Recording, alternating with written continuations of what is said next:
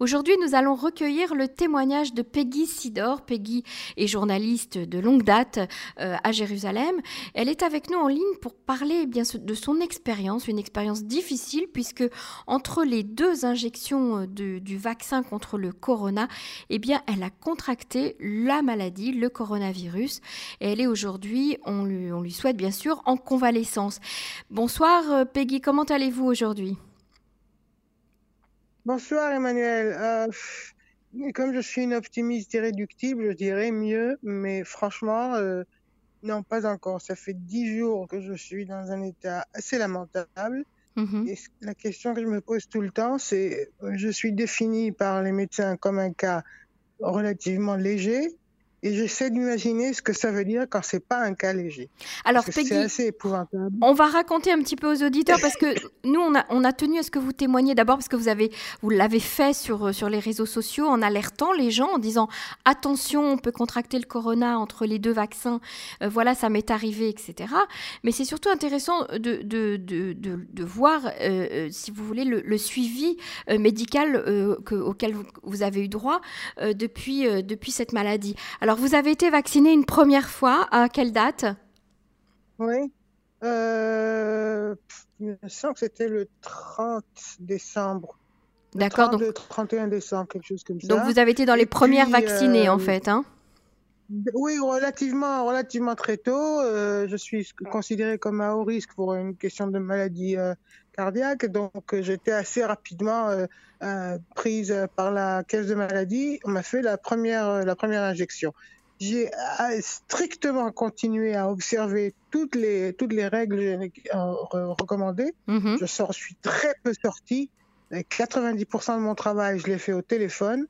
Euh, mais là, je me souviens, enfin, j'ai plus ou moins réussi à retrouver la piste, euh, remonter la piste.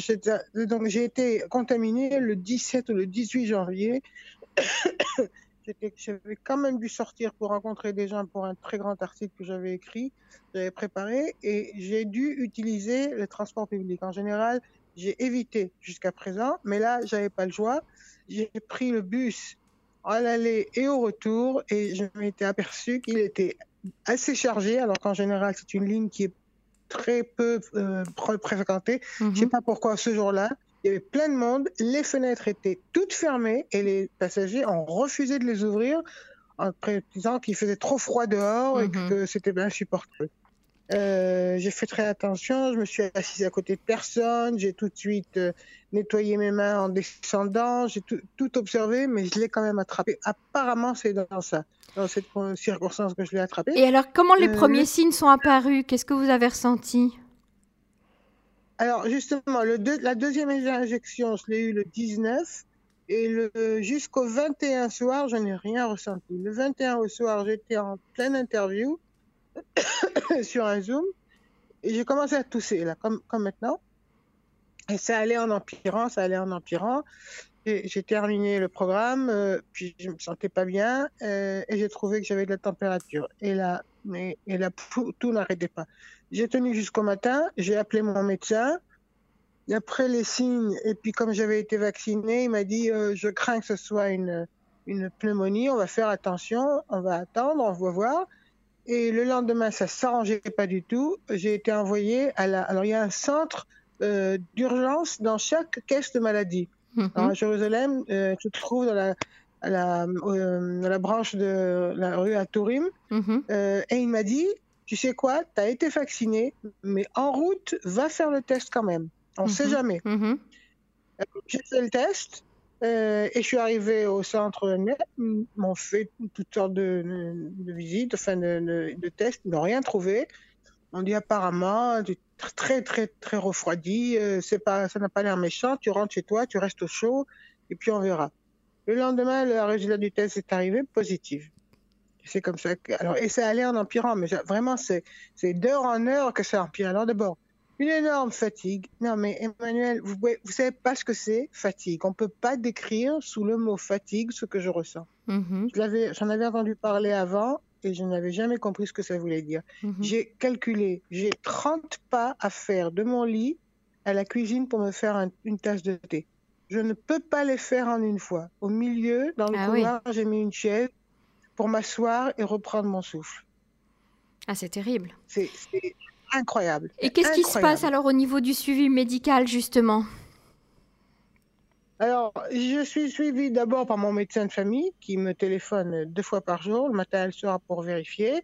Je suis suivie euh, une fois par jour, non, une fois tous les deux jours par un, docteur de la caisse de maladie qui vérifie que tout va bien ou ce qu'il manque ou ce qu'il faut. Et une fois par semaine, j'ai déjà eu deux fois deux coups de fil d'une doctoresse du ministère de la Santé. Alors, le ministère de la Santé, par la caisse de maladie, m'a envoyé l'appareil pour mesurer la saturation dans le sang. Mm-hmm. Euh, je dois prendre ma température quatre fois par jour, mesurer la saturation quatre fois par jour, euh, mesurer ma, tension quatre fois par jour euh, et inscrire tout ça et le donner. Alors, la règle, c'est si je ne descends pas au-dessous de 90 de saturation d'oxygène dans le sang, je peux rester dans ce qu'on appelle je pose bas, ça veut dire hospitalisation à, domicile. à la maison. Mm-hmm à domicile. Si ça descend au-dessous, c'est tout de suite l'hôpital. D'accord. Euh, le pouls aussi, c'est une indication dans quelle mesure est-ce que j'arrive à bien respirer ou non. Moi, depuis le départ, il n'y a pas eu de problème de, de, respiration coupée comme ça, mais cette fatigue, c'est. Et la toux. pas humain. Et vous toussez beaucoup. Mhm. la toux qui fatigue terriblement. C'est ça. C'est la toux qui vous euh, fatigue beaucoup, certainement. Alors, j'ai pas l'odorat, j'ai perdu l'odorat. Mhm. encore le goût, comme ça, un petit peu balayé, mais, mais encore il y a quelque chose, mais je sens rien, absolument rien. Alors Peggy, vous teniez à euh, témoigner justement pour alerter euh, la population, pour alerter tous les gens qui nous écoutent, nos auditeurs, euh, en leur disant attention, euh, d'abord entre les deux vaccins, premièrement. Euh, on peut toujours attraper le coronavirus entre les deux vaccins et c'est très dur.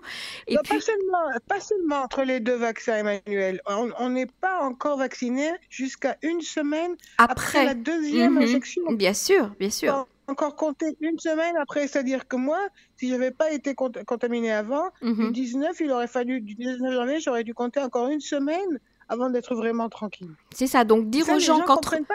J'imagine qu'ils ont reçu. Ouais, ouais, ils qu'ils ont reçu le vaccin, hop, ça y est, on peut aller. Euh, mais non, pas du tout. Pas du tout. Mais c'est ça, c'est ça le problème. Alerter... Alors, j'ai voulu alerter, et je l'ai fait, mais vraiment, ça m'a été très, très, très difficile et pénible. Euh, je suis assez suivie sur les réseaux sociaux, donc j'en ai profité pour alerter tout le monde et dire mais vous vous rendez pas compte ce que ça veut dire. D'abord, j'ai décrit par le menu détail ce que je traverse pour mhm. que les gens comprennent ce que ça veut dire. C'est pas une grippe, c'est pas une grippe, hein. Et ensuite, que le vaccin c'est très bien, il faut absolument le faire, mais ça ne garantit pas 100%. Euh, On n'est pas tranquille. Les gestes de barrière, il va falloir les continuer pendant encore très longtemps.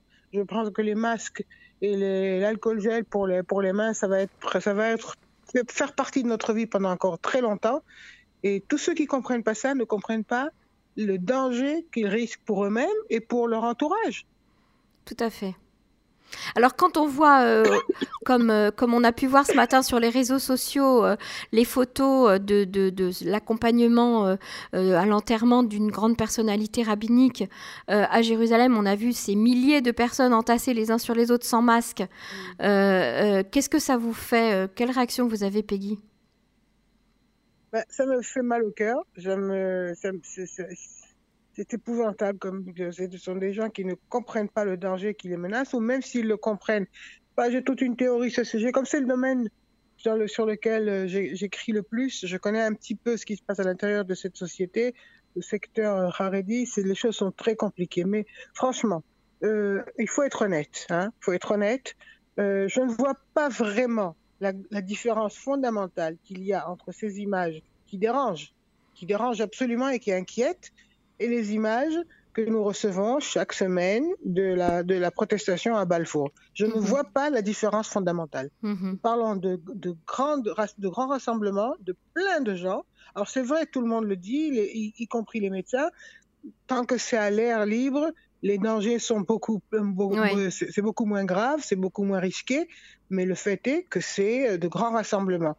Alors moi, je ne juge personne.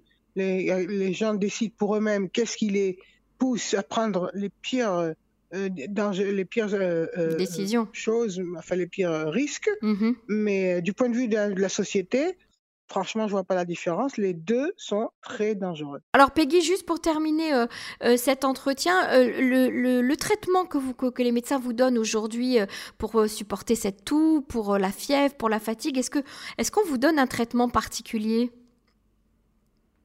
Non, rien du tout, et c'est pas par hasard. La toux est très désagréable, mais c'est très important pour, pour, pour nettoyer les poumons, pour permettre aux poumons de se libérer de tout ce qui pourrait entraver et donc me permettre de pouvoir respirer normalement. Mhm. Euh, malgré tout, les, euh, c'est pas agréable, mais c'est nécessaire. Donc je ne reçois rien pour enlever la toux, justement pas. Euh, des analgésiques pour faire baisser la, la, fièvre, c'est tout. Et le repos. Alors je passe pratiquement 80% de mon temps au lit ou sur le sofa.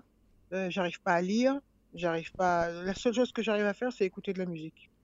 Et Peggy Sidor, on vous remercie beaucoup pour ce témoignage. C'est très important pour euh, que nos auditeurs l'entendent. Euh, on vous souhaite à tous, euh, on vous souhaite de la part de toute l'équipe de Cannes en français, une très très bonne santé, le plus vite possible. Retrouvez votre pêche habituelle et, on vous retrouve très bientôt sur les ondes de Cannes. Merci. Merci à vous, Emmanuel. Au revoir, Peggy. bonne santé. Au revoir. Au revoir.